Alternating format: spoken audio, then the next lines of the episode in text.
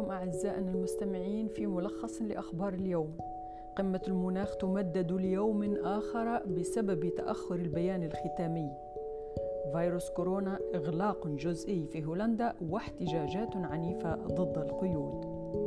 خمسة معتقلين فلسطينيين داخل سجون إسرائيل يواصلون إضرابهم عن الطعام. لدغات العقارب تقتل ثلاثة وتصيب المئات في أسوان في مصر. مرسومان أميريان في الكويت بالعفو عن 35 شخصا أو تخفيف عقوبتهم.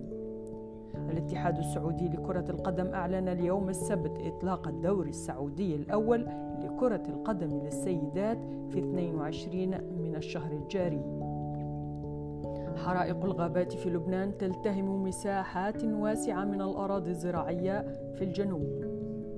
المواقع الإباحية المسيئة جنسيا للأطفال ازدادت مؤخرا بخمسة عشر ضعفا.